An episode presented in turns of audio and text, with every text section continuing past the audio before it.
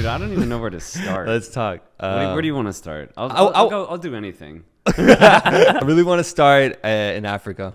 I Yeah? think we should start in Africa, where in you know we've had a tournament going on there for a good number of weeks now, Yeah, yeah. and we've just had good games all around. We're at a great point in this tournament now. We're going into semifinals, and we need to talk about these quarterfinal games, dude. Yeah, we need no, to talk about what the fuck went down. And I'll start here. I want to talk about Yeah. the uh, the Egypt Morocco game because, as I've expressed before, big, big, just fan of Morocco. Not in how they play, but fan in terms of uh, supporting a team. Yeah, you know? essence, yeah, vibe, yeah. even maybe. Yeah, yeah, fanatic in that sense. Yeah. Um, and they let me down a little bit early in the tournament. They weren't as effective and as, as impactful as I thought they would be. yeah. But then they finally had a good game in the round of 16. They finally had Yeah. it. No. Yeah. Yeah. And they looked good. They looked solid. They looked like they could contend.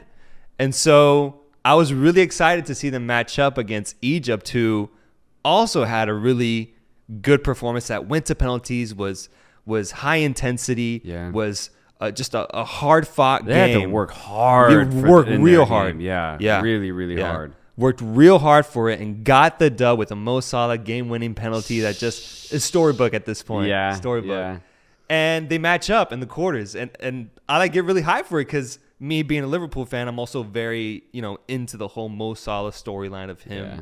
bringing some sort of glory to to Egypt, something that no one has really ever been able to do for that country. A lot of weight on his shoulders when you put it that way. But the thing is, yeah. every Egyptian is thinking that exact Yeah. way.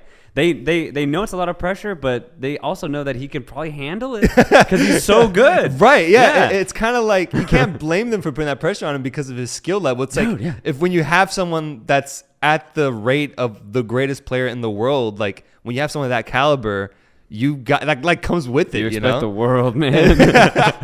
and man, this match, this match was just it was so damn hard fought. Uh, both teams played really well. I think both Yeah. teams teams had chances, opportunities to win the game.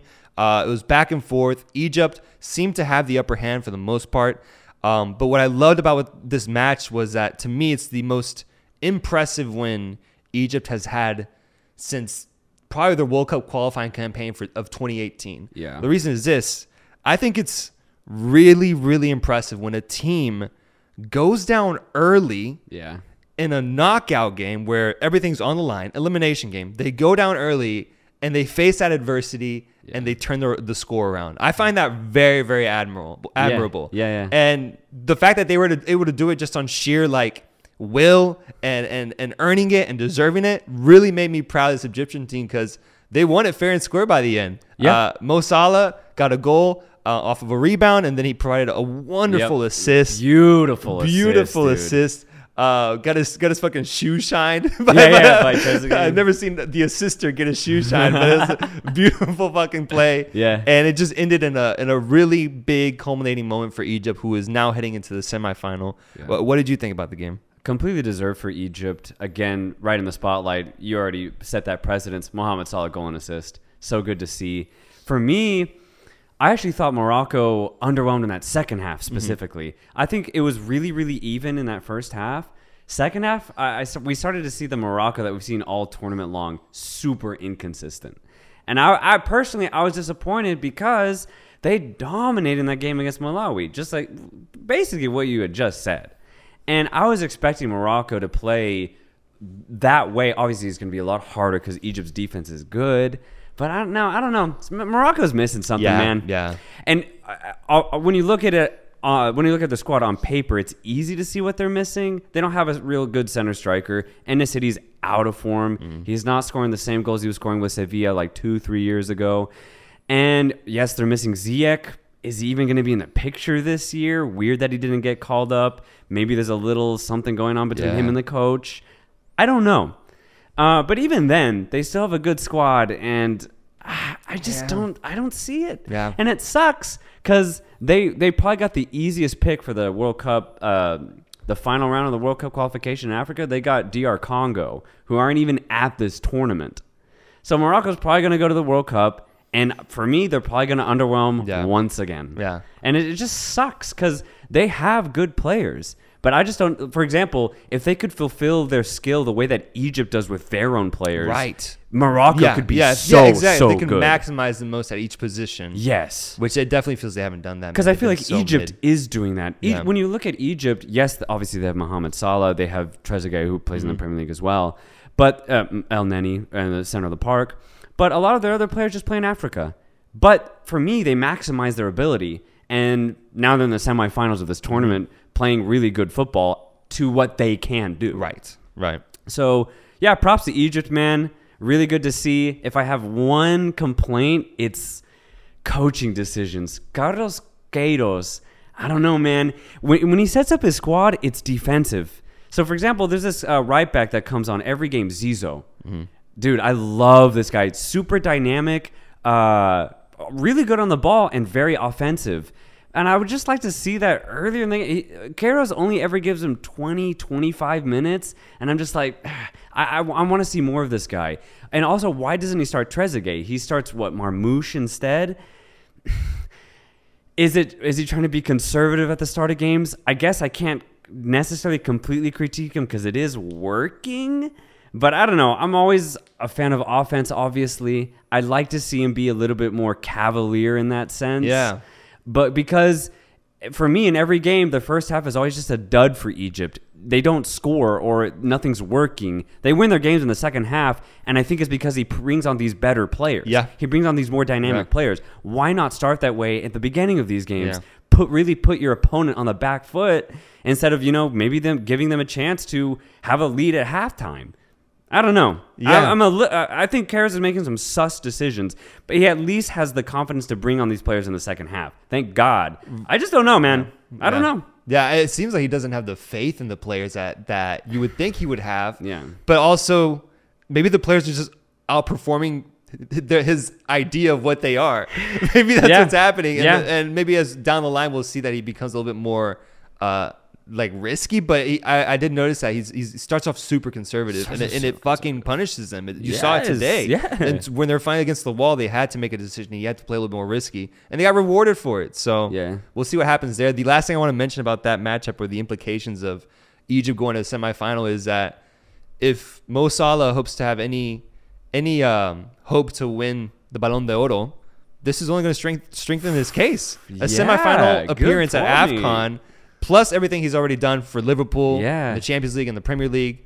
Uh, I think this is going to be huge for his just overall image and overall just this season he's putting together. Yeah. So I, I, I personally would love to see Egypt reach the final, uh, knowing that is happening behind scenes, knowing that at the same time Egypt could win their first major storyline, trophy, yeah. but at the same time Mo Salah is pursuing his first Ballon d'Oro. Yeah, that that'd be dope. Yeah. uh, the next matchup that happened today was uh, Senegal against Equatorial Guinea. EQG baby. EQG baby, uh, EQG. Um, another game that went uh, just fucking back and forth. That was so exciting. This game was so entertaining. Yeah, This game yeah. was open from the get go, man. And it's credit to just Equatorial Guinea not being the, the best defensively, but also Senegal just kind of took it to them. But what's so good about Equatorial Guinea is that they have the ability to get back in games, Yeah. whether it's through passing, dribbling. Every player on Equatorial Guinea is actually a lot better than they, they than they seem to Yeah, be on dude. paper, man. um, what what a game! So fun, and I'm just gonna go straight straight to the game deciding uh, basically moment that happened yeah, in this that's game. That's what we need to talk about. That's because what I want to go to. up to that point, they were Right, 50 50. They were 50, both 50, in man. it. Who knows Who what would have happened, knows, bro? dude? Yes. If there wasn't the mistake at the back. Yeah. Yeah. And Sue fails to clear a lofted ball that's just up in the air, tries to head it. I would have booted it. Mm-hmm. Just boot it. Because Senegal's uh, caving in, Yeah. in on the box on Equatorial Guinea's box. He heads it, doesn't get a lot of power on it, tries to head it again. Senegal player gets it instead, goes straight into the center of the box. And the two, Oh my god. the dude. two most sound defenders, Akapo. Yeah, oh, who- that's what I hated. uh, that's what that's what sucks. Yeah. Akapo who plays in La Liga and Saul Coco who plays for Las Palmas don't communicate. yeah. and basically an own goal. Basically, I would count it as an own goal. I'm going to count Yeah, this as an own no, goal. yeah. They basically just turned it in, into their own net by doing that, and Senegal take it up two one. And at that point, I think Equatorial Guinea knew they're like, I don't, we can't fucking score Yeah, again. the, the the emotional weight Yeah. that goal had was just demoralizing. Oh, dude. bro. Yeah. demoralizing. When I saw it play out, it actually hurt because I was like, bro, yeah, not like that. yeah, Not like Not like that. I was And- actually emotionless. I, Okay, I, I just yeah. watched it. and I was like, Yeah. I was like, huh, fuck.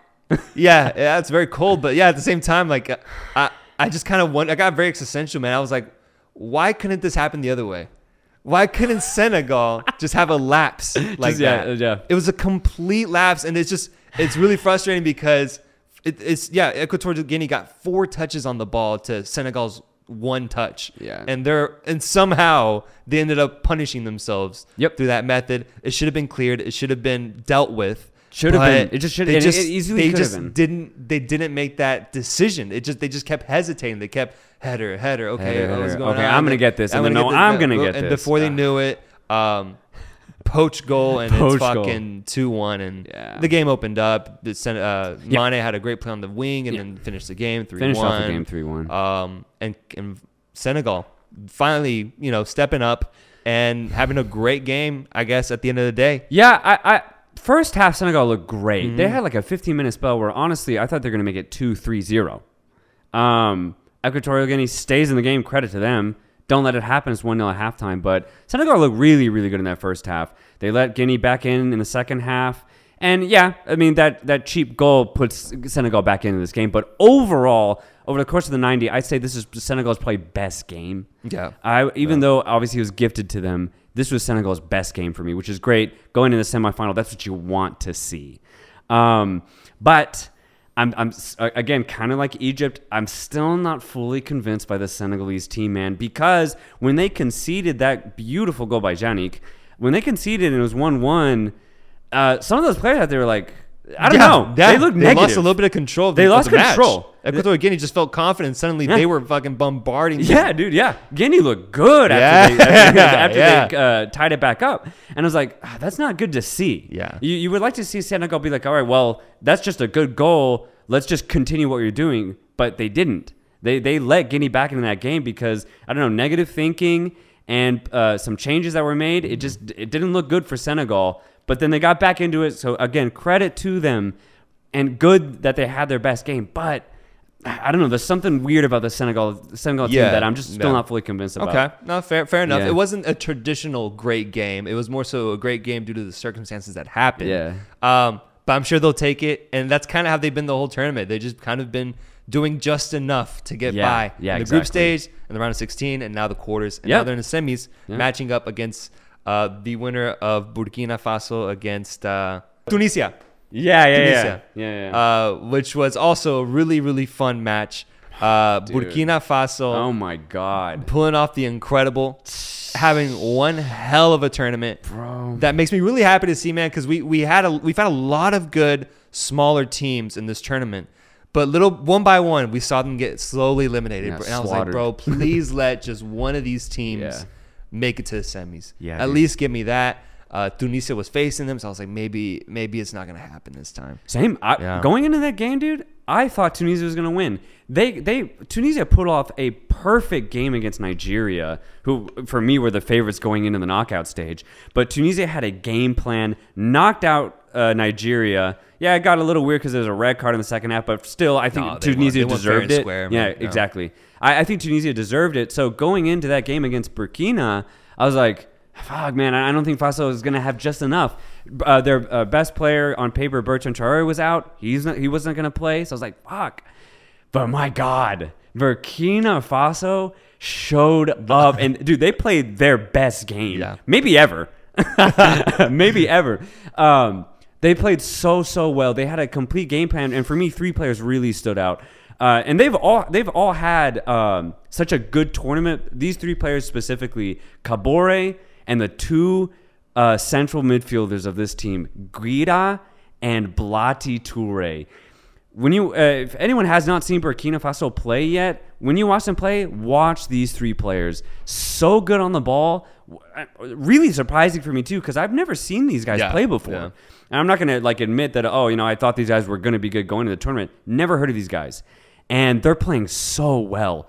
there and what really gets me about this Burkina team, their confidence level is out out, out of this fucking world. They play like they, uh, they've always played Yeah, like this before. they got a swagger to them. They got man. a swagger Yeah. to them, dude. Every time they get on the ball, they're looking for that forward pass or they're looking to dribble past you. You know what I mean? that that's a balls, Yeah, man. that's aggressive. It's so aggressive, but they have the confidence to do that. And I honestly, I don't see, for example, a lot of Senegalese or Egyptian players have the same confidence that these Burkina Faso players do. And it completely shut down this game. They outplayed Tunisia from the moment that whistle was blown. Tunisia honestly had a really shitty game. They didn't do shit. They lost it before the game even started. No, so for real, man. Like, dude, I, I was kind of pissed. Yeah. I was like, how are you gonna knock out Nigeria, who's looking so good? Everybody had them like, oh damn, Nigeria's looking really good. How are you gonna knock that team out and then come here and play Burkina Faso and just like not even compete? Yeah. it is Yeah. sad. I was like, man, fuck this Tunisia team, man. Yeah. But hey, Burkina Faso, and I was thinking about this just kind of on a bigger picture mm-hmm. level. If there's an incentive to have more teams at the World Cup, it's moments like Burkina Faso that help support that notion. Because Burkina Faso probably can't qualify uh, to a 32 team World Cup just because it, the process is so grueling. It's over the course of several years, and it's harder for a team like Burkina Faso to be consistent over the over the course of three years. It's almost like a test of infrastructure at one point. Of like, rather yeah. than actual yeah, skill on paper. Uh, yeah, I completely Yeah. agree. Because for me, it's easier for players who play in the top leagues of Europe to come together. And, you know, they have the best doctors, they have the Mm-hmm. best facilities. They come together for a week for qualifiers, play really well, uh, and then ultimately qualify for the World Cup. Whereas a team like Burkina Faso and the lower teams like Gambia, Malawi, it's harder for Mm-hmm. them because they don't have the same setup, they don't have the same infrastructure. But if you increase the amount of teams who qualify for the World Cup, then maybe you get more moments, Yeah. more more beautiful uh, passages where teams like Burkina Faso can come into this tournament, a, a bigger World Cup, and make a run. Yeah, dude. Make a run. Yeah. Yeah. So that's that's what gets me excited about Burkina Faso having such a successful tournament is that maybe we see that in a 48 team World Cup. Yeah. Because honestly, when FIFA announced that they were expanding the World Cup, I was like, fuck that. I remember. Yeah. I did not And like the it. The dude. initial reaction was a little Yeah. shaky, just because it goes Yeah. against tradition. It goes against what we've always known. Exa- Thirty-two has always been such a sound number. It's such a sound number, and for me, it's like the perfect amount for the, uh, the competition. I think it's like the perfect blend of like the top teams and then the underdogs. And so for me, when I when they said they were expanding, I was like, "Ah, I don't know, man, I don't know, because I don't want too many shitty teams. But the thing is, is that if you if you just get a team like Burkina Faso, who maybe all they need is just two weeks to train together, and they, they can exceed what their potential is. Yeah.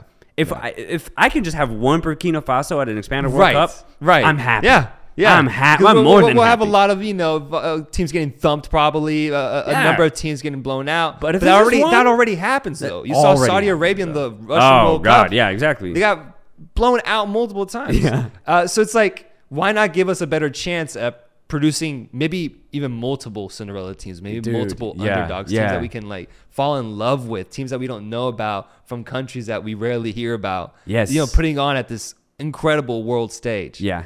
So yeah, that's what gets me really excited. And yeah, Burkina Faso to the fucking semis. Let's go. So they they do play Senegal. Quick prediction on that. Honestly, and I- I'm not even trying to say this just because we just hyped them the fuck Okay. up. I got Burkina winning this game. All right. I got them winning this Alright. game. I think they've had the better tournament as far as games played and how consistent they've Mm-hmm. been. They've been more consistent than Senegal. I think they have just the same amount of firepower. Yes, they don't have a guy like Sadio Mane, but you know this is a team sport, and I think Burkina Faso have the better team right Okay. now. So I got Burkina winning this game. Right, What do you Fair think? Fair enough. No, I'm going Senegal. I'm Yeah? going Senegal. I think they're going to continue the streak of doing just enough. Okay. They'll step it up another notch. They'll Yeah. go up another level, and it won't feel like they're still like The, champion the best worthy, team. Yeah, yeah, yeah. But they'll do enough. So Okay, that's I my prediction. Easily could see that happening. Other side of the bracket, Yeah. Egypt against Cameroon, Yeah. who coming off an electric win in front of their home fans. So Uh, dominant, man. so what dominant, a dominant game. Holy fuck. They didn't give Gambia a chance, Yeah. man. They didn't give him a fucking chance. And Gambia had a great tournament. And honestly, I don't even think Gambia played that badly. I just think Cameroon were better. Yeah. They were just better in every aspect. Yeah, yeah. yeah. Uh, so yeah, Cameroon. Yeah, they look really so good, well. at, especially as hosts. I feel like I honestly feel like I I didn't give them enough credit um, as hosts going into this tournament. Same, Usually, I, usually I pretty much I, I'm I'm like really big on hosts, but I didn't feel it this time around with Cameroon. But they've proven me wrong every step of the way, Dude. and I love it, man. Their fans are super super passionate. Yeah. uh, really fun. Really You got Eto'o in the stands. Eto'o in the stands, you know, the, the cameras are on. The, the the stage is set every time Yeah. Cameroon plays, and they're gonna be in a semifinal. And dude, it's gonna be a hell of a matchup Yeah. for this Egyptian team to show up in Cameroon and try to go head to head with them because so far they've outplayed everyone they faced. Yeah, no, yeah, that's the thing. I was looking at this, I was like, damn, dude, Cameroon. I don't think they've been tested. Yeah. like no, seriously, I mean, because their group Ethiopia, Cabo, Verde, yeah, Cabo Verde, they tied them, but eh, I mean, at, at that point they were already qualified. They thrashed Ethiopia. And they beat Burkina Faso in the opener, but it was through two penalties. Right, so it was almost gifted to them. I'm not going to Yeah. completely give them that win. Um, so that for me, that was the only time that they've been tested. Comoros was a weird game because they were up a man pretty much the entire game, and Comoros honestly played amazing. Yeah. But still, Cameroon did enough to dominate the game, get the dub when they needed to, and then obviously they destroyed Gambia. So coming into this, uh, they're on fire. They've been lighting up every pitch that they play on. Um, Yeah, who and and for me? I got them beating Egypt. Same. I me do. too. Me too. I do. I'll be rooting for Egypt, but I but I think Cameroon wins it. I think they do. For me, oh, just when you look at this Cameroonian squad overall, I think pound for pound they're better than this Egyptian team. Mm-hmm. And obviously they're all on form. I think Egypt's going to put up a hell of a fucking fight. It's going to be tight. I think Cameroon wins this. Yeah. Now here's the thing. Uh, Africa and Europe both have stakes here where there's a setup for a Mane against uh, Salah final. final, yeah. That's set up for That's a it. huge, huge African title match right there. Yeah. dude. that is That's heavyweight. that is That's heavyweight, heavyweight. right there. Yeah. Star-studded final. Yeah. Um, Mendy at back two. Uh, it, it is. It's true. It is ex Ar- Arsenal player El- El- El- El- Elneny, You know, yeah. it, it- this, that would be. It the looks most, good for the Premier League. That would be the most watchable final for the general masses, I think. Absolutely. Whereas if it's just Cameroon, Burkina Faso, for us, we'd be so excited. But for the mainstream audience, who knows Yeah. if they tune in? yeah. Um, so we'll see, man. I don't know. I don't know. I think that my prediction is I think Cameroon wins because I don't have the same trust and reliance with Egypt that I do with Cameroon. Cameroon, Yeah. I feel really safe I do saying too. that the next game, the semifinal, they will show up. They Yeah. will perform. They'll, they'll they'll play at a certain standard. Yeah. Uh, Egypt, I could easily see just you know not Kinda showing freezing. up, freezing, Yeah. uh, cold, just not performing the way they did last round. Yeah. um, being inconsistent in a way. I can see it. Yeah. Um, but you always got the star factor of Salah. You always got you got these players that are playing really well right now. Yeah. Um, great match. Let's see what happens. Let's, see, what fucking what happens. Yeah, but I'm I'm looking for that Cameroon Burkina Faso final, man. I'd love right, that, enough, dude. I'd enough. love that. Um, last time we had an underdog truly win the tournament, my first AFCON 2012, Zambia won it. Wow. Yeah, man, they fucking won Wow. it. Their coach, uh, Hervé Renard, he was the coach that coached Morocco in the 2018 Oh, World shit. Cup. Yeah, Shit. yeah. So yeah, let's see if Burkina can uh, repeat history, man. That'd be, that'd be Yeah. low key. That'd be kind of dope. I want to start off with this. Yeah. I was thinking about this. I was thinking about like everything happening in the world of soccer internationally. And I think I'm at the point now where I firmly believe that Canada is the best story in international football. Uh, when you think about the gap from where they used to be to where they are now, to the dominance that they're playing with and performing with, to the impact that they're having on CONCACAF itself, Yeah. the skill level they've achieved and reached. I can't think of any other international team in, in, in football that has reached those heights, that's gone through that much of a change Yeah. in four years. I'm so glad you said that because I completely agree Yeah. wholeheartedly. This game today, where they beat the US 2 0, solidified it for me. It solidified it. Canada's no longer an underdog team. And I don't even mean like, oh, they're a minnow or oh, they're right there, but they're not they're not they're not as good as their regional partners. No, no, no. Canada's their own team. They are no longer an underdog. They are playing the best football in the region. and they have their own distinct style. Mm-hmm. This team is here, and they they came out of nowhere. Like you just said, four years ago, Canada was not even on the charts uh, for Concacaf, and now here they are leading it, and they've created a gap, and Yeah. it's beautiful No, to see. They've created an absolute gap. Yeah. And they are not they're no longer competing with the CONCACAF of today. Yeah. They're competing against the all-time great CONCACAF teams of Yeah. of of the past. Uh th- that Costa Rica team, uh those those strong t- Mexican teams that we've seen. They're fighting those ghosts now Yeah. because they are they're going towards new heights that get me really really excited, man. When I think about how how they're going to look going into the World Cup, what they can achieve at the tournament. This team, if you told me right now that this team would, would has a chance to make it to the quarterfinals, I would not question that one bit. The, the the levels that they're that they're reaching are just so damn impressive, and I loved it because I love what I saw today um, in the USA Canada match. yeah, Um, just first off, I want to start talking about just the stadium, the way the way the atmosphere Mm. was built. It looked like a beautiful day to play soccer, man. It did. Sun was shining down.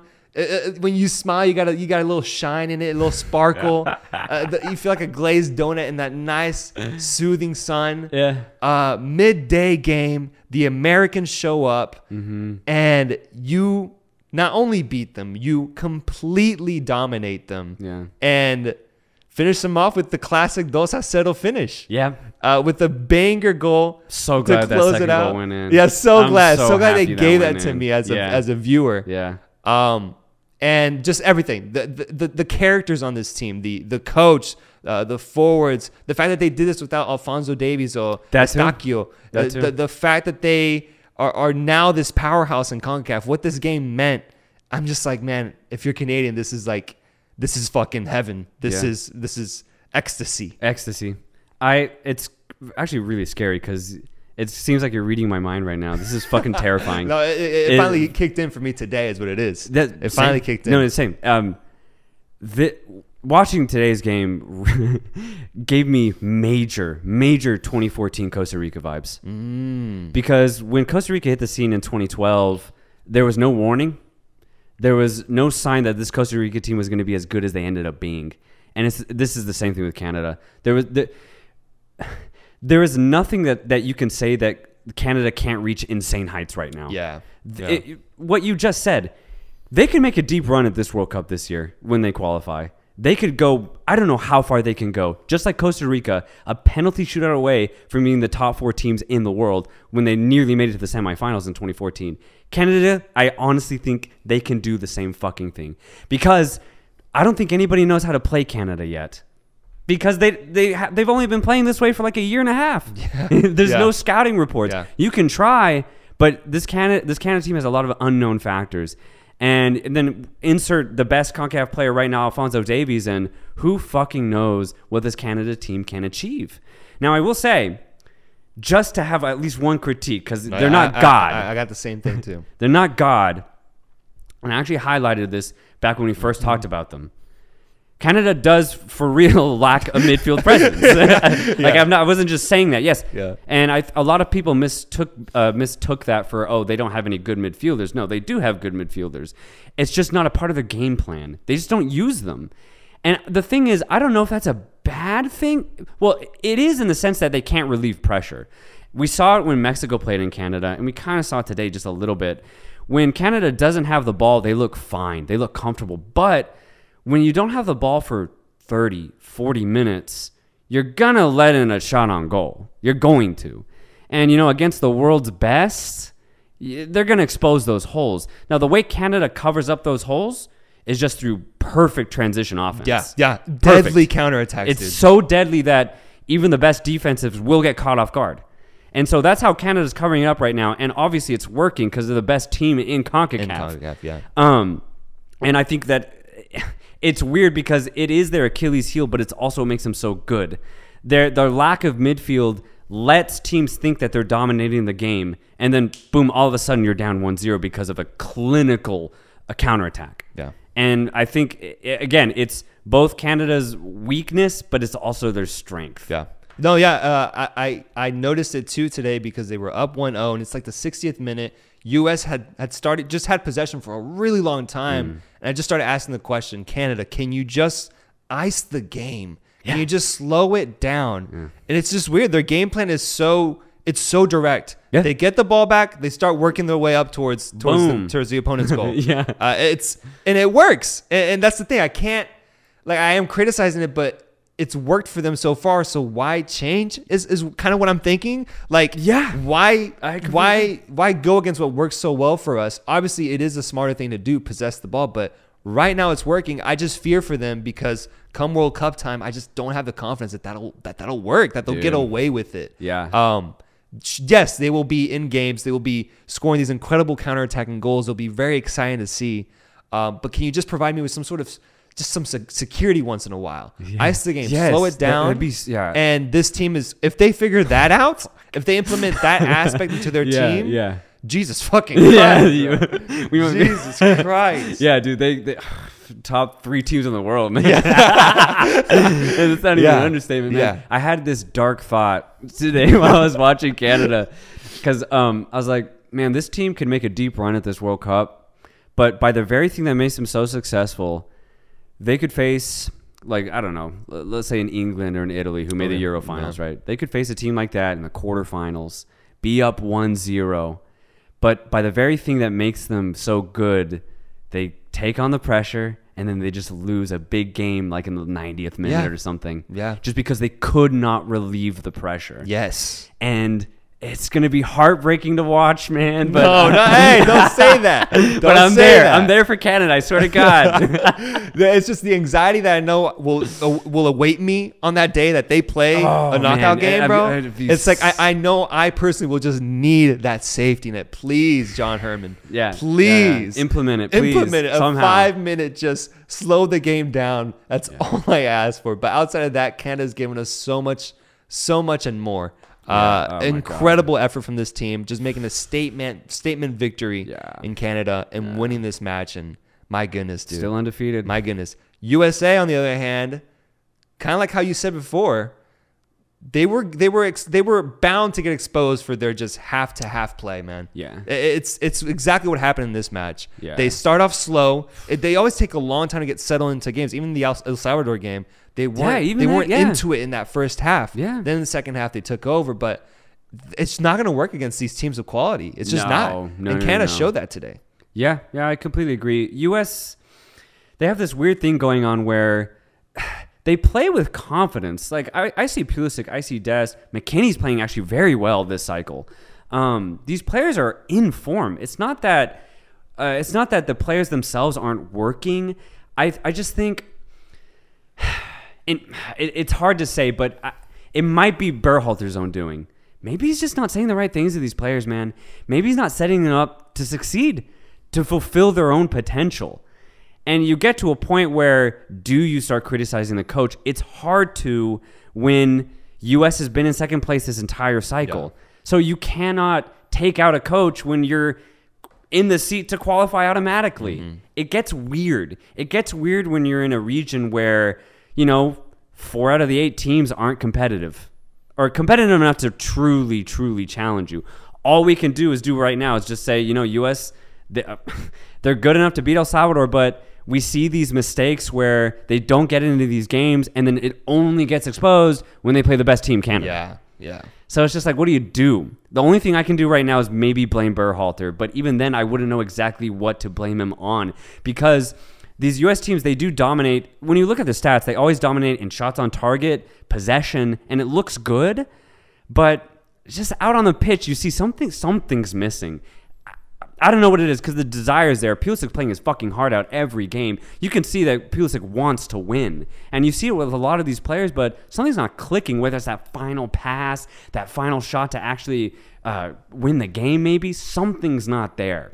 Something's yeah. not there. Yeah, and it's just a gray area that that Concacaf puts you in Oh, when you're yeah. when you're performing good enough to be in the qualifying zone, but you're playing bad enough to be criticized. It's like Yeah. it puts you in a really tough spot. Yeah. I think the most you can hope for is for Berhalter to just adjust his tactics. Maybe the, he's got to do some sort of change after this loss. But what's Yeah, what do you do? What do you do? What's concerning is that the quote that was released from him after the game today was that saddened by what happened today, not saddened by the performance though. See, that's the thing. Is when I looked at this game, I was like, okay, how do the U.S. change this? How do they score a goal? How do they get back back get back into this after conceding early? The thing is, if if you're just going off of black and white uh, metrics, the U.S. were doing everything right.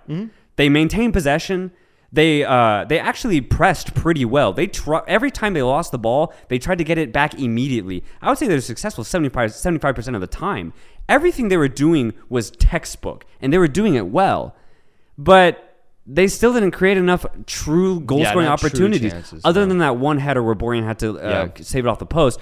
Great save, good attack by the U.S. But other than that one chance, we had some good touches. Brenden Aaronson looked threatening, but at the but nothing else really happened. So I can see Berhalter being like, "Look, we played well." I can see a lot of people saying the U.S. played well. Something's missing. Whether it's pace, I, I- guess the only thing I could say is the U.S. should have passed the ball quicker. That's about it. But other than that, the Ca- Canadian defense was up for it, and they just outdid the Yeah. U.S.'s offense. Yeah. It just came down to the Ca- Canada was better today. That's it. Mm-hmm. But the U.S. can do something. I just don't know what. So yeah, that is a little concerning that Berhalter just immediately played it off as, yeah, we played well. I don't know. That's weird. Yeah. I don't Yeah, know if. I like that. The other squad that's in the qualifying zone right now, Mexico, of course. Mexico. My beautiful, beautiful Mexico. Uh, troubled child right now, that Mexico. Trouble, like that that that teenager that is just acting up right now. And you just don't know how to set straight, man. I just I look at this team and I'm so I'm so bitter when I watch Mexico, man. I've never been this angry watching them. I watch how they play and it's so unlike any Mexican team of the past, man. Yeah. In my lifetime, I have never seen a Mexico team this uninspired, this Uninspired. lackluster, and this non-threatening. Uh, today's game, a game against Costa Rica, shit. Even the game against Jamaica, which Yeah. we somehow won. um, did we deserve it? I don't know, but we somehow won that game. Some of the most just unconvincing performances I've seen from the squad, and I think for me, it truly comes down to Tata.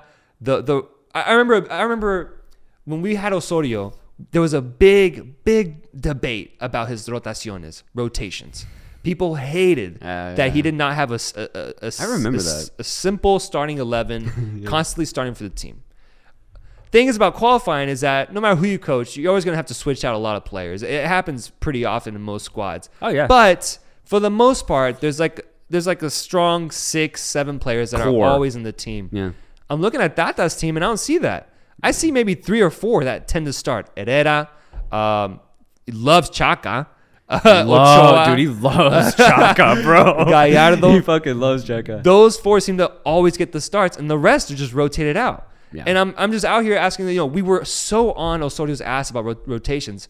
Why is that suddenly changing now with, with Tata? Yeah. And then we look into it deeper. Look at the players that he's choosing to play. At least with Osorio, I felt that there's some sort of momentum behind the players. Maybe That an idea. they- there's an idea. They were informed. These players work good together. Yeah. With that, I see zero cohesion, dude. This he put he, he made five subs today against Costa Rica, Oh, and God knows why he made that many. To me, that just showed that he did not have full confidence in the starting eleven. Because if you if you pick a good starting eleven, you don't have to make that many changes. Make three, bro. And, and none of them made an impact except for None. Alexis Vega. yeah, Vega Vega looked good coming off, Yeah. but literally no impact from anybody else. Yeah, and, he it's do- five changes. and it bothers me because it doesn't seem it doesn't seem like he takes what the players do um, and gives them their credit for it. Diego Lainez was great in the Jamaica game. He finally started breaking lines. Honestly, when I was watching him, I was like, this might be this kid's best game in a Mexico jersey for a senior squad. Yeah, yeah, yeah. He hasn't done much for the national team, but that's why I was like. He's actually giving us something right now that we don't have. That you lack, It's just willing to be aggressive, willing to be direct.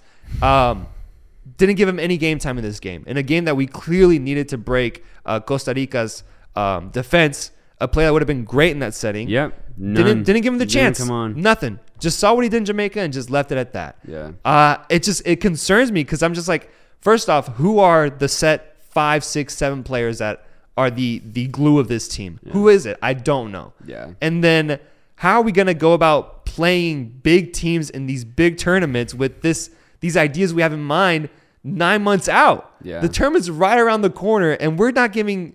You guys are not giving us fans anything to be hopeful about. No, we're just dude. doing barely enough to win the games, and that's it. Yeah. There's nothing to be hopeful about once once once it comes World Cup time. I, I I'm just I'm truly worried, and I don't see him fixing it unless he he sticks to a, t- a, a set team and he starts rewarding the players that are playing well. Vega playing out of his mind right now in Yeah. great form. Yeah, just Uh, start him in reward the him. next game. Start him. Start him. Just show some Because sort of- honestly, Corona and Lozano, they- they couldn't do anything Mm-hmm. today. Start Vega. I would. Yeah. Fuck it. Yeah. You know, it- you're like like exactly what you just said. Reward the players that are actually in form. Don't just play on paper your best eleven because that's what it looks Yeah. like he's doing. Uh, yeah, I completely agree. Dude, what the fuck? Truly, tell me, what has Uriel Antuna achieved in his career, bro? What is he doing starting a World Cup qualifying match for Mexico? The fucker is living off of one year with a guest pass to Manchester City Yeah. a- and, and, now gets these starts for the national team. I looked at his stats. Fucker hasn't scored more than five goals in a season, dude. Yeah. He's been Yeah. playing for like six years now. What has he done as a winger to achieve that, to earn that spot in was- the Mexican national team? it was- He's fast. Yeah, it's bullshit, but it was first impression. I remember when he first got called up, he actually had like a good two, three games. Yeah.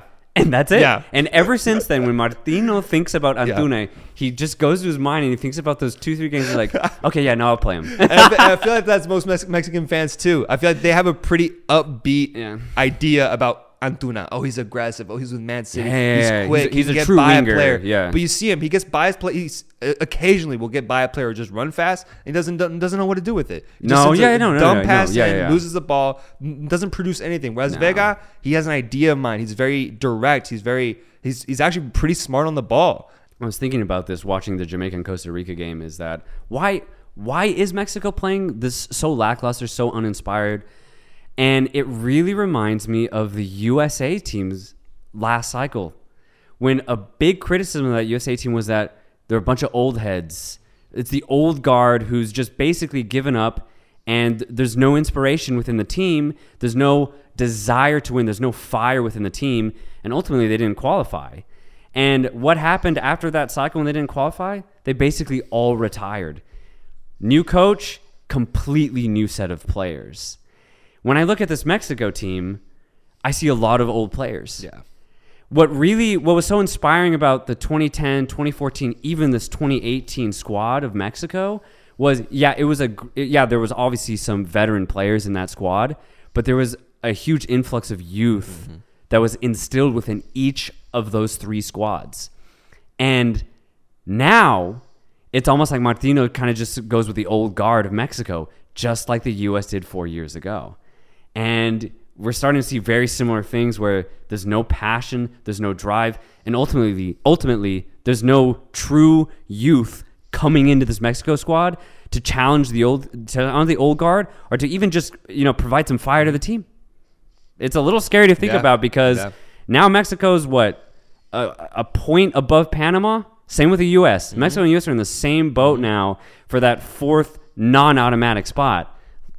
Dude, these next games are going to be fucking insane. Yeah, and- because now it's cutthroat. Yeah. now it's cutthroat for Panama, U.S. Uh, and Mexico. Yeah, and Costa Rica just got four points out of two games. Yes. They can get three more points Yep. in the next match, and they're, they're right there. back, we're right back. There's pressure on our fucking throats into It's the insane. last cycle. It's insane. Yeah, so it's- Martino has to change something, like you're saying. Martino on, and honestly Berhalter. So man, it, it Yeah. gets so exciting Yeah. because are they? Are they gonna? These are coaches, man. Why? Are they gonna change? I don't know. Eh, yeah, it's scary. I guess the silver lining is that Chaka got a yellow card today, so he won't be playing the next game. hey, Arteaga finally got called up. finally, bro. I finally got game time. All right, so today I also saw El Salvador get a big, historic, actually. Central American Clásico. Yeah. First time they win a World Cup qualifying match in Honduras. 2 0. They win it. They get the bragging rights over Honduras. Yeah, there are a lot of people saying, you know, Oh. fuck El Salvador, all you know, arriba Honduras, which is fine, but man, El Salvador showed them, bro. They showed up. They came through. Yeah. And so El Salvador is going to be fun because they they're hosting Canada their next game in, in El Salvador. Yeah. What a, what a bizarre like just moment in time that Canadians going to El Salvador. Yeah, play- and also like game. ten years ago, who would have thought that that would be that would even be a, a matchup? Dude, you yeah. know, like No, yeah, in just, Concacaf. just ten years ago when it was 2012. You know, Yeah. like, it- it- recent. Yeah. yeah. So I'm excited to see the anthem. I'm excited to see everything there. Mm. But with Canada coming in, man, I think they're gonna put a beating on that El Oh, bro. Salvadorian Oh, oh, team, bro, bro, man. bro. Yeah.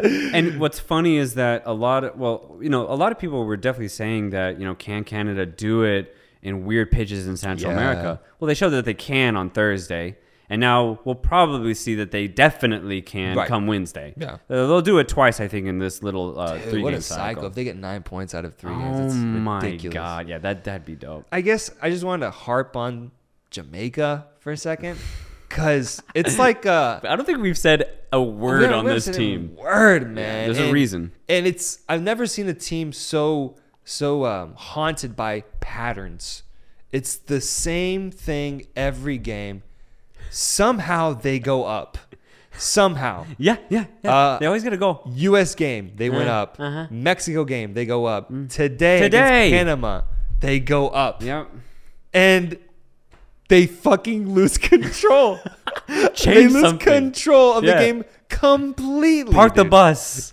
Do whatever it takes. It's do whatever it takes. Fight. Yeah. Fight. Do these players not score and then think or not expect or predict what's going to happen next? Yeah. It seems like they're just every time that they go up, they're like, it's a new reaction for them, and Yeah. then suddenly get they get scored on. They're like, guys. What's happening? Yeah. What's going on? It's like, guys, you've been here five times already. Yeah. Fucking learn from it. Yeah. Um, they can't. That's Jamaica, man. That's Jamaica. Yeah, it's really frustrating. Um, I don't know, just their style of play too. It's not the most entertaining to watch. I'll be honest. I don't really, you know, I, I- don't go into these qualifiers saying I'm, oh, I'm gonna watch a Jamaica game. Um, n- no disrespect. I just think they just don't have the right set of players. I mean, yeah, they have some Premier League based players, which is great, but it just kind of seems pieced together. None, none of it seems like it was planned out. Yeah. And I just, it, Yeah. obviously, it's just going to rub me the wrong way. It doesn't seem like they have a true game plan, which is exactly what you're saying. They don't. They go up and they're like, okay, let's just try to do that again, and then all of a sudden they're pinned. Yeah. they're pinned against it and they lose. Yeah. So yeah, I just, yeah, uh, no good for Jamaica. Sunday League, man. Yeah. Uh, and then lastly, Costa Rica, um, having a great yeah. two game stretch right now. Yeah, they got a huge win against Panama. Yeah. Um, Big win. Bryan got- Ruiz, Bryan El Ruiz. Capitan, Bryan Ruiz. He still got it, man. He still got it. just announced that he's going to retire officially from international football in December. So he's Damn. got the rest of the year. He said, "This is it for me, my last hoorah. Let's see if we can qualify for the World Cup." And man, if they qual, shit, I don't know, man. they qualify somehow. Yeah. I mean, they're right. They're Yeah. kind of right there. But they have like what, twelve points, thirteen? They're 12. Uh, Okay, well, yeah. 13 now, I think, with the tie. I think so, right? Yeah, Yeah, yeah. I think they're 13.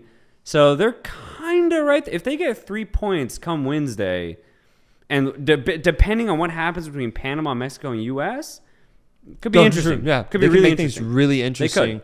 I was watching them today, and I just I, I, I like how they they still give mini flashes of what they Yeah. used to be. It's Yeah. kind of cute. uh, I was watching Joel Campbell today put up a masterclass in hold up play.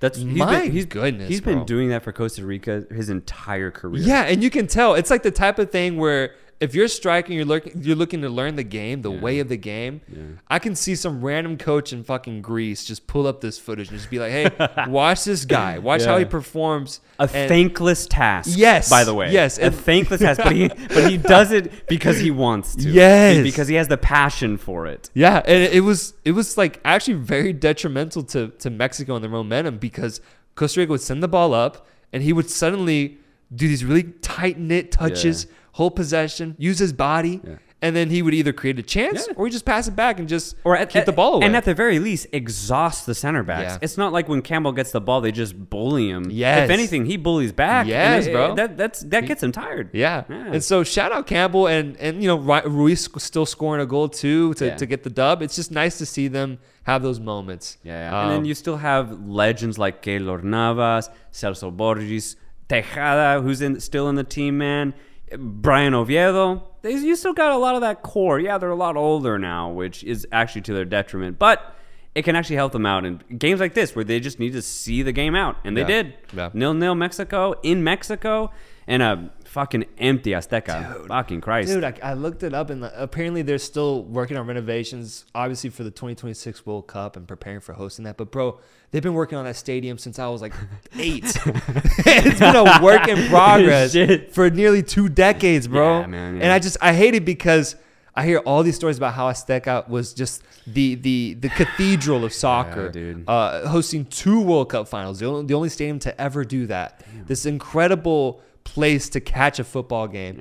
Uh, and I even saw a few games growing up when America played Chivas, and that rivalry was very intense. Yeah. uh, the stadium was jam packed because people could actually go to the games. But now you see what the stadium's become, and it, it doesn't have that same fortress like. Yeah. Uh, essence to it, I feel, and, and it makes me really sad because that's supposed to be where we're taking advantage of, of of being home, being at home, where we're supposed to, you know, bully these teams and, and, fucking scare them with our fans. But we don't have that right now. We don't have any sort of home field advantage in a way. If Mexico wants a home field advantage, bro, go to Guanajuato, play in that Leon Stadium, Dude, man. yeah, when is It's that- when is a change like that gonna it's come? Pretty, and it's just, oh, man, that, that that'd be dope. Yeah, That'd if be dope. anything, there's a number of stadiums I can name in Mexico that I think would be really good replacements for for right now. Monterrey Stadium, bro. Azteca, you That'd know, be it- fun, Yeah, man. Monterrey would be really fun. That'd be a good Uh, it one. just you know, why do we have to settle for for the Azteca? That's what Yeah, that's what I'm yeah, asking. yeah. But I wanted to recap and talk a little bit about CONMEBOL South America. and the just absolute drama that happened over there Yeah. this past uh, past round of games. To start off, probably the biggest game um, that I watched was the Peru Yeah, versus Colombia, Colombia, match yeah. that ended 1-0 for Peru in what was the type of game that if you're Peruvian, you're going to talk about that game. You're going to talk about what happened at Barranquilla, man. It's gonna get brought up every time a Colombian says "fuck Peru." Peru marched into Colombia, grinded out for 90 minutes, and stole three points from Colombia. They stole, stole it. it. They stole and it. then they got the fuck out of there. They Yeah. stole it. I've never seen a robbery like that, bro. Robbery. and not robbery in the way that, in the sense that Colombia deserved right? it. No, no, no, no, no, Peru no, no, no. completely deserved this. it was a heist. Peru the it was whole a heist. time. The whole time they knew what they were doing, Yeah. and they convinced Colombia that they were the better ones, that they had the Yeah, better yeah, chance. Yeah. Peru, sneaky fucking Peru, man. Oh my God. Edison Flores with an absolute beautiful strike What to a goal. confuse Ospina. People were harping about about, about you know near post goal, but bro, the way Edison Flores positioned his feet on that shot You think made it look like Yeah. he was gonna go across his body. Yeah, no, he didn't. No, little stinger, stinger of a shot. Ospina's caught off guard, and he scores on probably the only shot of Peru that yeah, whole game. that whole game. Colombia, though, dude, I, I honestly can't remember a team of this caliber being so bad at finishing. Yeah, It's been, I believe, now six games without a goal. without a goal. Six games, dude. Yeah, yeah, yeah. They look like me when I'm on FIFA and I'm trying to be the top assist man and I'm not, and I'm trying to actively avoid scoring a goal. they look so confused when it comes to that final ball and that final touch. And I, you just look at the talent, man. Falcao had a number of chances that game. Sure, they weren't clear, but even half chances that didn't come close for him. And I was just like, man, if he's if that's a if there's a better player in that in that position in a, a better form, does he finish it? Does he get a better shot off? Uh, James just trying out these long range strikes that maybe they go on target, but just didn't have a shot of going in, and just you know just an, an overwhelming amount of corners, free kicks. Yeah. nothing was working for him. They just don't seem to have a game plan when it comes to that final pass, that final touch, that final shot. Yeah. And it's going to be to their de- detriment. It's going to be their downfall. It's gonna be Colombia's their not going to make it Yeah. because their inability to score. Yeah, I, I liken Colombia's problem to a disease almost. Um, when they when they when they, quali- when they qualified for 2018, obviously a lot of people were remembering what they did in 2014, which was phenomenal, by the way. And I'm not, I'll never take that performance away from them because they were incredible. But going into 2018, there was something off about Colombia's offense. They weren't as fluid. They weren't as dynamic, and that whatever that offensive doubt that they had in 2018 has gotten worse every year since then. And right now, it's the worst it's ever been. They, their their offense is diseased. they're infected.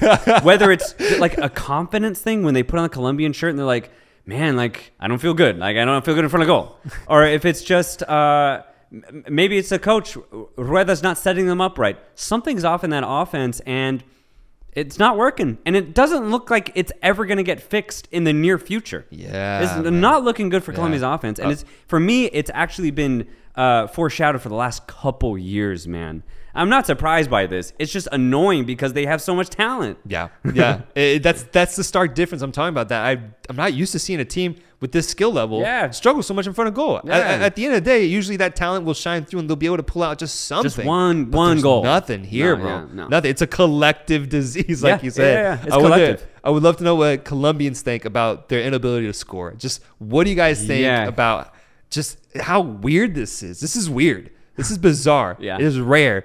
Peru going with an absolute game plan. Yeah. And at times, I was a little just worried when watching the game because they weren't generating any opportunities. Oh, at first. no. they weren't. No, no, no. They would they would Very steal the ball and times. just boot it. Yeah. and then boom, back again. Colombia's back at it, trying to get in. No. Um, and for a while, I was like, the game plan doesn't seem that productive. And up until like the 70th minute, I was like, Peru's here to just get a point. Yeah. They're just gonna settle for a point, And which you- is not yeah. ideal. Yeah. This is a game where you have to win. It's the World Cup has started now for Peru and Colombia. Yeah. there has to be a winner. Um, time would have been bad for both teams, and it seemed like they settled for that. Yeah. The thing is, I don't. I, I do see what you're saying. I don't blame them though, just because there's so much stigma in South America about winning at home. You you, Mm-hmm. you win at home, but if you go on the road, a point is a win. Yeah. Al- it- Yeah. It's always been like that. So I don't blame them. But yeah, it's always concerning though because you don't want to lose. You don't want to give Colombia three points. So yeah, they definitely were going for the tie. But usually, if you just bunker in for 90 minutes, you cave at least once. Yeah. So that was definitely worried about that, but Yeah. Shit. No, and what's amazing is that the one time that they had an opportunity, they they they capitalized on it. The Edison Flores was so clinical. Such a cutthroat uh, goal to score too. Yes, like, I mean, dude. Like that's it- what it comes down to. That's what it comes down that to. Moment that, right yeah. there. and that it's crazy. Yeah. And so fucking ecstasy for Peruvians in that stadium because just such a monumental win. I hope that they can still job is not done. Job not done. I done. hope that they can still pull out the results that are necessary Yeah. and continue down this line of progression because we might see Peru back at the World Cup and I would be happy to see that. Dude, if they make it back, man, I, I'm back in. Round two. I'm back round, Round two, two, man. yeah. With the same, with basically the same squad, some new faces, and then you still got El Tigre Gareca, man. Oh my like, god. well, yeah, that's realistically. it'd be like we never left most- 2018. Yeah, that's We're the most you could ask for. Like from the moment they lost in 2018, you'd be like, I hope I get to see them again. Yeah. This is the most realistic outcome. Yeah. you know, they're gonna have some new faces in, but it's Peru, bro. It's still Peru. Yeah. dude. I, I've been thinking about ways.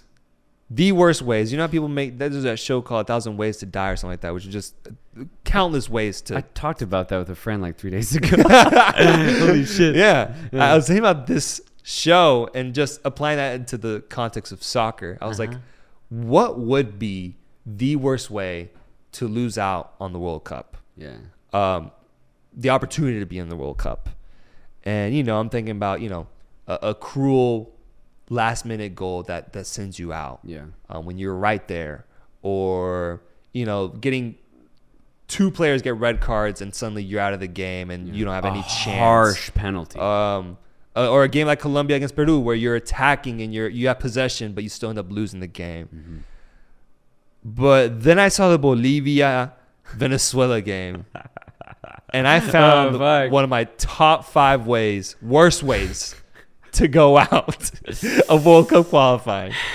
That was a goddamn funeral yeah. for Bolivian soccer. Yeah. That was one of the most depressing things I've seen on a soccer field, bro. You had Venezuelans dancing all over the pitch. The worst team in, Co- in CONMEBOL right now. Yeah. Yeah. Yeah. Putting on a fucking show, looking like all stars Yeah. on that field against a team that is supposedly fighting for their lives to stay in the World Cup race. Yeah. Uh, Salomon Rondon putting on a world a world deal of performance, hat trick on your ass Yeah. essentially rendering the game done by like the 30th minute. They're up 2-0. Uh, Bolivia get a goal back, 2 1, but then uh, Salomon Rondon comes back, Yeah. 3 1, 4 1. The game's done. Game done. And I'm Done just and like. Watching this, and I'm like, bro, this is the complete opposite of the Peruvian experience. yeah, it, it is. It's the the complete opposite Yeah. because you go in as a Bolivian. All right, we're, we're on the road. Let's get a point. Let's just stay in it at the very least, and then fucking this happens. hell, bro. Yeah. Uh, hell. Uh, Pékerman is fucking losing his shit on the Hey, sideline. Pékerman, man. A lot of people really like that signing. I think it's a great coach signing. Let's see what he can do. I'm, I'm- the weird thing about Venezuela is that they have a better squad than what their point tally shows. You know, they have some talented players. Usually in Copa Americas, Venezuela and Peru too always always outperforms other teams. For example, like Uruguay, Paraguay. Mm-hmm. They never usually have good Copa Americas, but Venezuela and Peru always somewhat kind of do. Venezuela not recently, but they had like I remember in 2015, 2011, Venezuela, Yeah. even though getting nowhere near World Cup, would have good Copa Americas. So you could always see that Venezuela have something in their roster, but it's just never been unlocked in qualifying rounds, man. But maybe, maybe with Pékerman at the helm, maybe he can guide them to something. Obviously, it's going to be a while. 'cause Venezuela 2026, maybe Yeah. 2030. Maybe it's going to be a while for Venezuela, but if they're starting now, if they're really serious about this, if they're starting now, then maybe this is the guy maybe, to do it. maybe, maybe there's something. Yeah.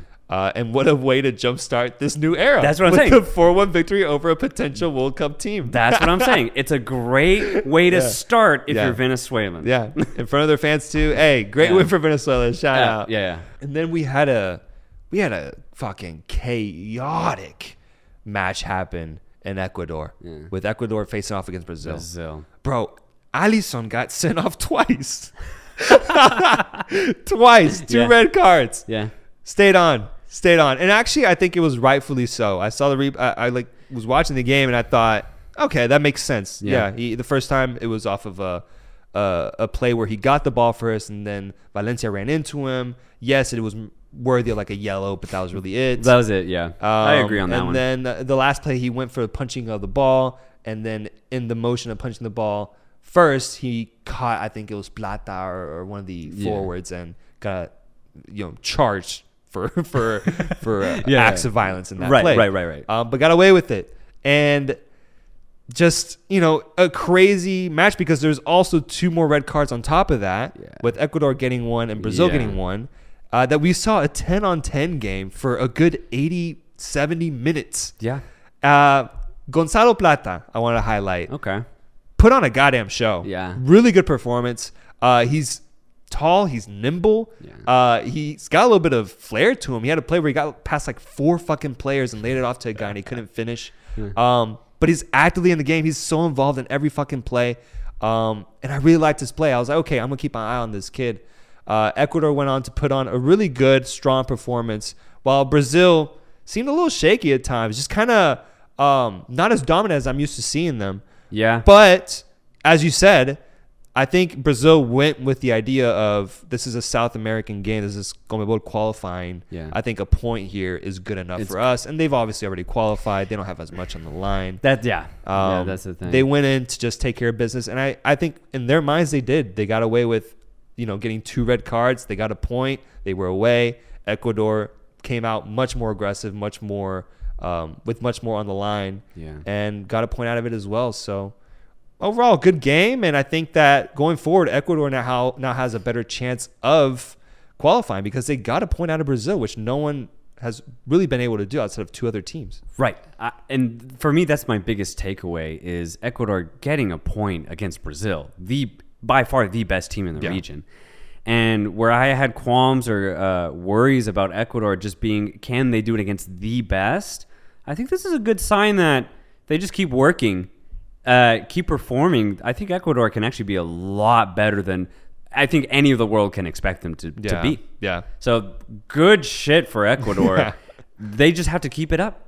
Keep this shit up. Keep performing. Keep believing in each other because shit, man. I mean, Ecuador might be for me like the team to watch coming out of like underdog Americas.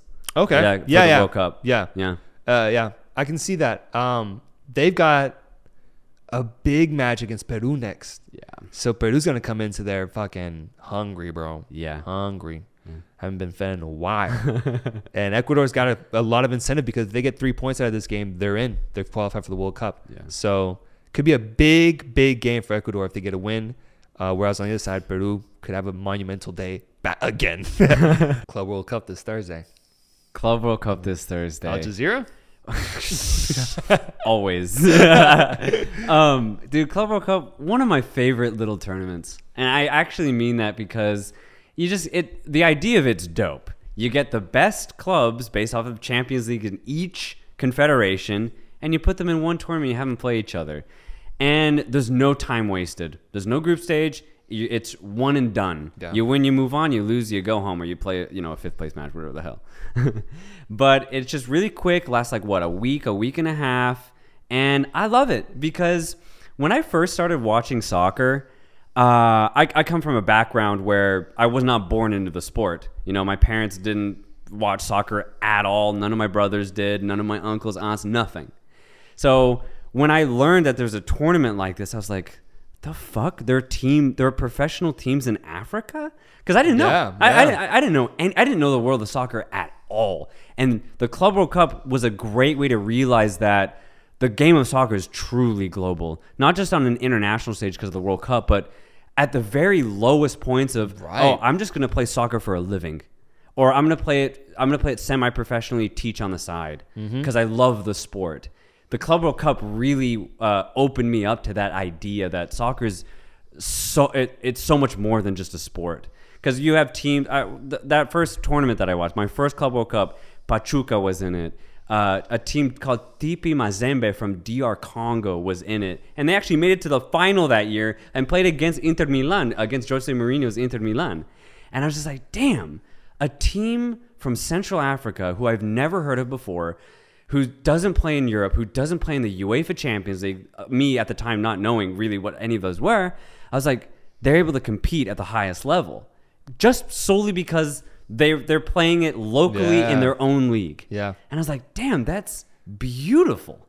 And from there, I went down the Wikipedia rabbit hole, man, and I, I, I found myself in literally all parts of the world: Tahiti, Algeria, Nicaragua. I was like, damn, there's there's a league in every country, and I was like, it completely blew my mind.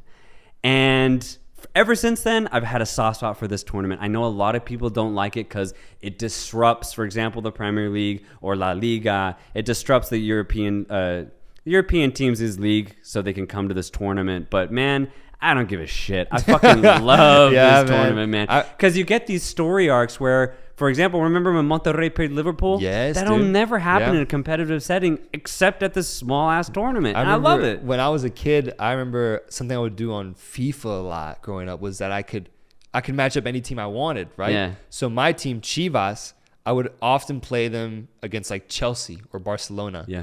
And as a kid, I also had no idea that the Club World Cup was even a thing. Yeah. But then once I came to find out about it, I was like, wait a minute. There's competitive matches where that matchup can happen. It can where that happen. is a possibility. Yeah. That could be real. Outside of like a friendly where the fucking third team of Chelsea comes down to the United States and plays against like second team Chivas or some shit. Yeah. Like there's actually a competitive version of this.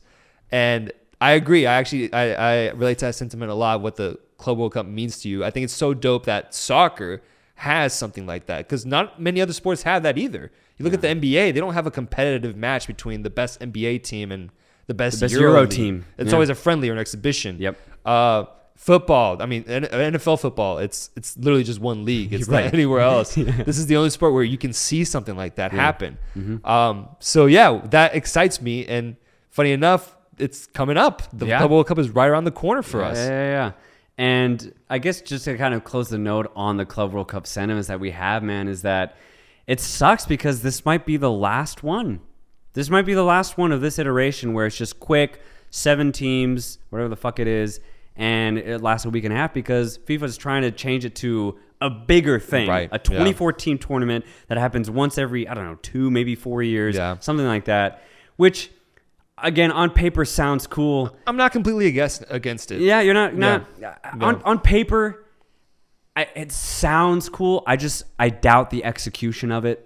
I doubt teams. I doubt that you'll be able to convince the past four Champions League winners, the past four Europa League winners, to all take a summer Yeah. tournament seriously when they're supposed to be on vacation, Yeah. or they're supposed to be at, at an internet. Well, they wouldn't do it during an interna- international tournament, but since it's not an international tournament, it'll just be weird. They might treat it as like a friendly thing because you know how like a lot of Premier League teams come to the states Mm-hmm. in the summer, play friendlies. They might treat it the same way, and that's what bothers me because what what is great about this little f- format that they have currently is that it's during the season. So a team like Chelsea can't just switch off and be like, "Oh, I, I- I'm not Yeah. going to play," because they're in the middle of their season. They're on it mentally and physically. So even though they may not care too much about this tournament, they have no choice but to just kind of once they get on the pitch, they lock in and they're like, "All right, let's play." Yeah. And that that's what I love about this version of this tournament is that it is doable from that perspective. When you bring in teams like from South America or Europe, is that they're gonna play their hardest.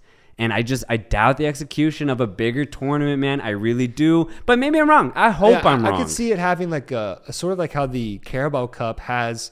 You get the you you teams put out their weaker teams for like the first few rounds, but I just don't see how a big team makes the semis uh, or final Mm. and fields that team. At the end of the day, a trophy is a trophy, and these big clubs love True. their trophies. True, true, true. They love, especially now in ring culture, it's bigger than ever. Yeah, yeah, yeah. Um, I don't see them fielding a second tier, third tier team in a final. once you get deep. Um, yeah. but I could see like the first few rounds being a little underwhelming in that sense of the squads that are that are uh, presented. Yeah. But it's just hard to gauge. I also have kind of come to learn that th- there's constantly change in tournaments, and almost every time I'm skeptical about the change that's going to happen. Saying, yeah. but I'm starting to notice that for the most part, the changes like work. I, Yeah. I'm still entertained by whatever tournament uh, change happens. I'm still like on board. I actually don't remember the last tournament that I saw happen. That I was like, yeah, this this tournament got ruined because of the format that got that it got switched to. Sure. This tournament lessened. Mm-hmm. Uh, For the most part, I'm entertained, and I tend to see the best out of each tournament that happens. Yeah. So I can see this actually working out in a really entertaining way with it having more teams, more depth, Yeah. and just the ability to see even more wacky matchups between just Fuck, the most man. bizarre teams. um, so yeah, we'll see. We'll see how that turns out, how that plays out. Yeah, but man. something, I, something I, to I hope you're right, man. Yeah. Honestly, because if we if we get a competitive tournament like that, where you have like eight South American teams, eight European teams, four from Concacaf, four from Africa, from Asia, that'd be awesome, Yeah, man. yeah. Because that would just completely encapsulate everything that I love about the Club World Cup now, and just make it bigger. Yeah, it would genuinely be a club like World true Cup, club World a World Cup. Cup with group stages and. Yeah. But let's go through this and let's let's predict how this Yeah, yeah. this year's World Cup, the last of this version, is going to play out. Yeah, yeah. I'm gonna I'm gonna treat this as surface level as I can because I mean a lot of these teams they won this a they they qualified for a while ago and right now you know maybe they're in some weird form. So let's just start off with the first game. Host Al Jazira, the current UAE champions, playing a Tahitian team, AS Pirae. Never heard of them before. Um, but I will say this: they just got nominated to this tournament. They didn't even qualify technically. COVID really fucked up Oceanian football, bro. They fucked it up. Damn. Yeah, COVID really, really. Uh, Damn. A lot of tournaments over there, a lot of leagues just have stopped for two years. It's just tough to maintain infrastructure over there, so it's understandable. Uh, so it was supposed to be Auckland City, who almost always make it, but they just couldn't do it because of New Zealand rules. So this Tahitian team got nominated instead. So man, even if they put up even a remote fight, it'll be impressive. Yeah. it'll be impressive. This Al Jazira team, obviously, t- teams from the Middle East tend to do well in this tournament for some reason. They always kind of show up. I remember there's uh, there was a couple years ago when I, I may have been Al Jazira when they played Real Madrid and did great. Oh yeah, yeah, I they remember did that. Yeah. great.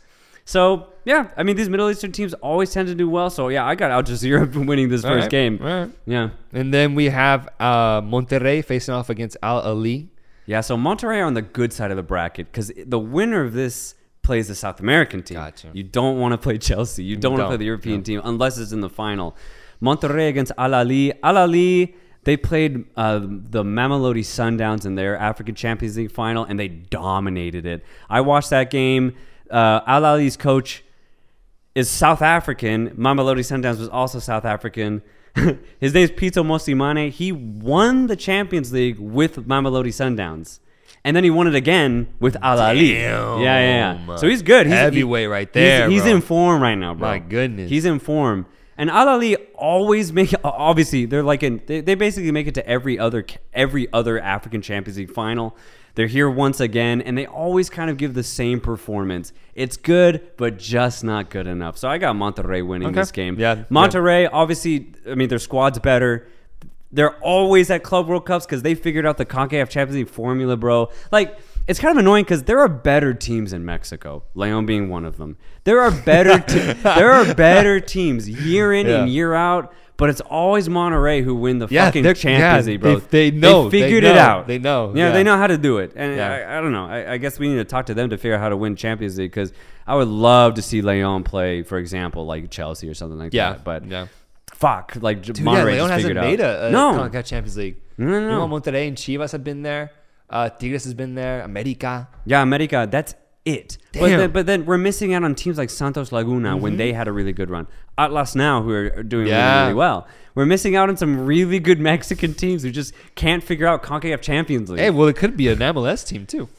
it could be, but it never, never, never is, man. Not Oh, now. yeah, yeah. Shit. Um, and so the winner of the Al Jazira Pirae match plays Yeah. against Al Hilal. Al Hilal. So Al Hilal played a South Korean team in their uh, Asian Champions League final, and very similar to Al Ahly, dominated that game.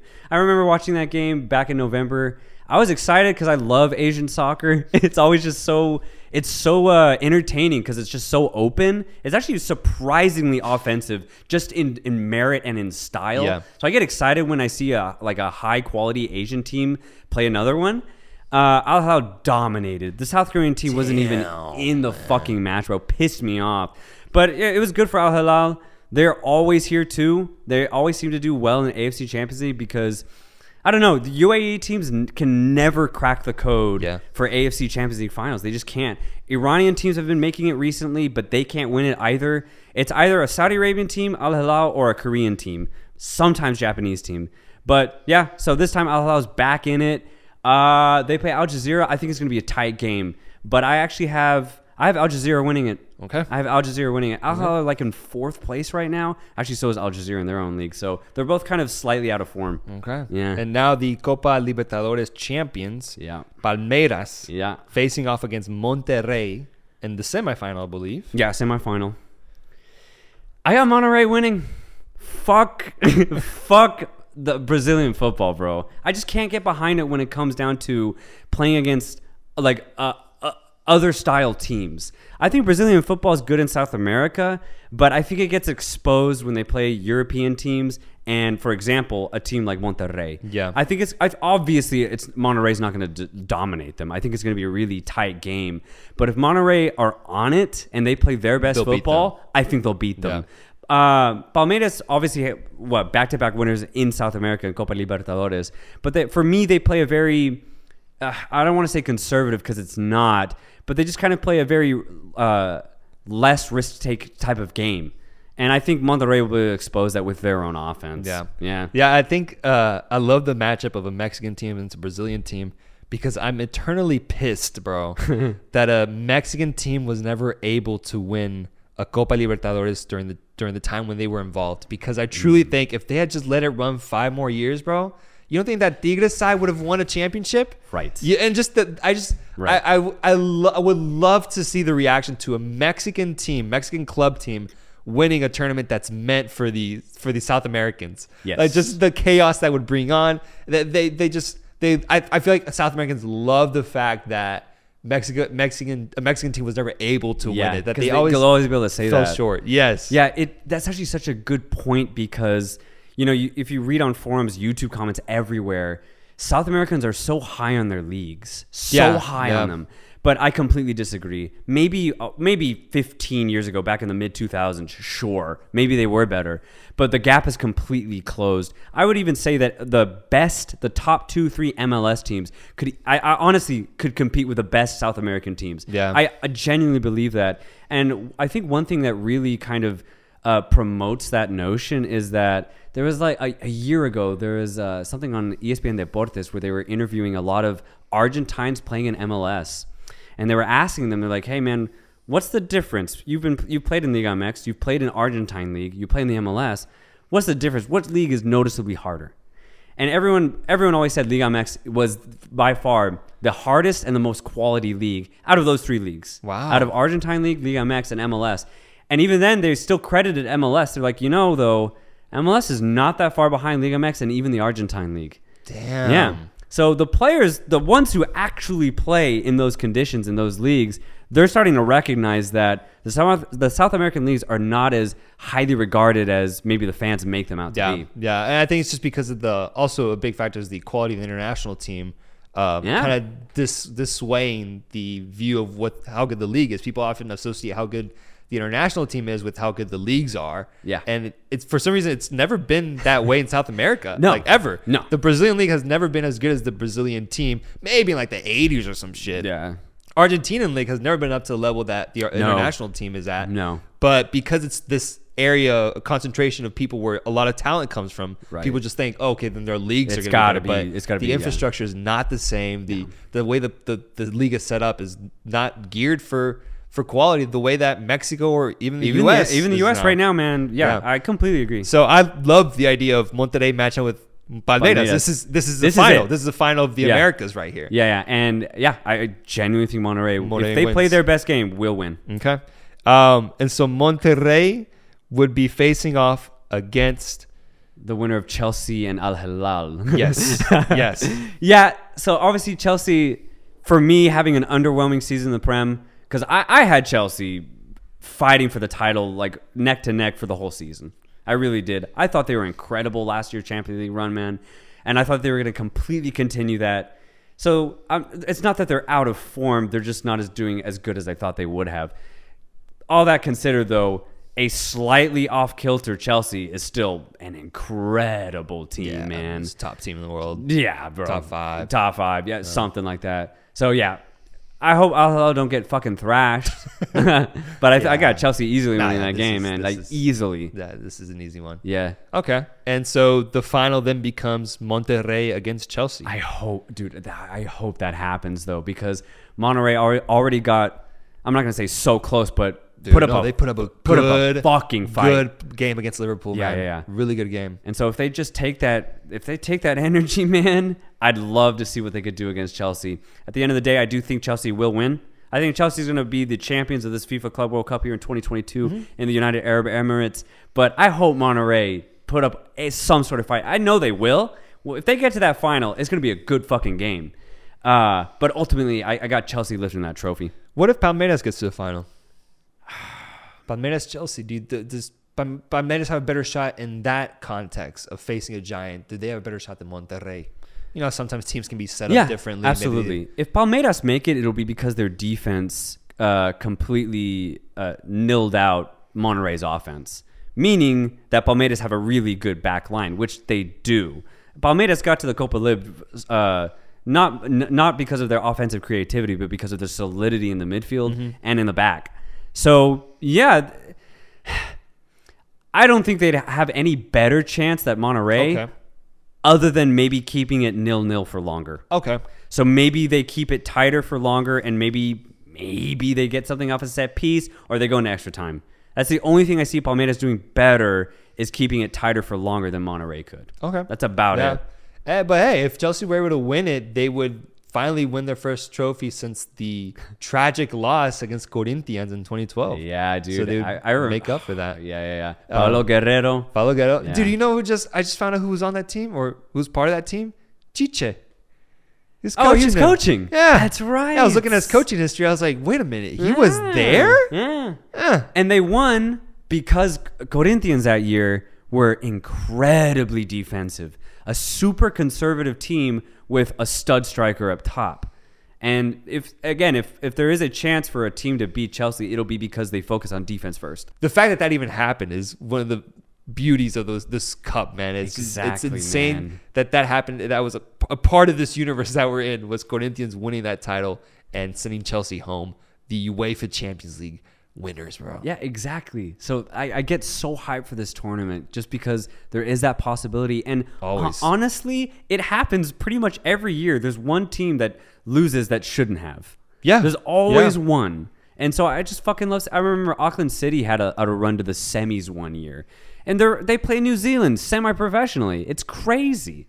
So there's there's always a surprise at this tournament, especially because it's just uh, the, the styles are so they clash like crazy. So you can never predict what one team's gonna do. You just gotta go out there and win. And sometimes it gets ugly, and sometimes it gets really sometimes it gets really dramatic. Yeah. It's just so fun to watch.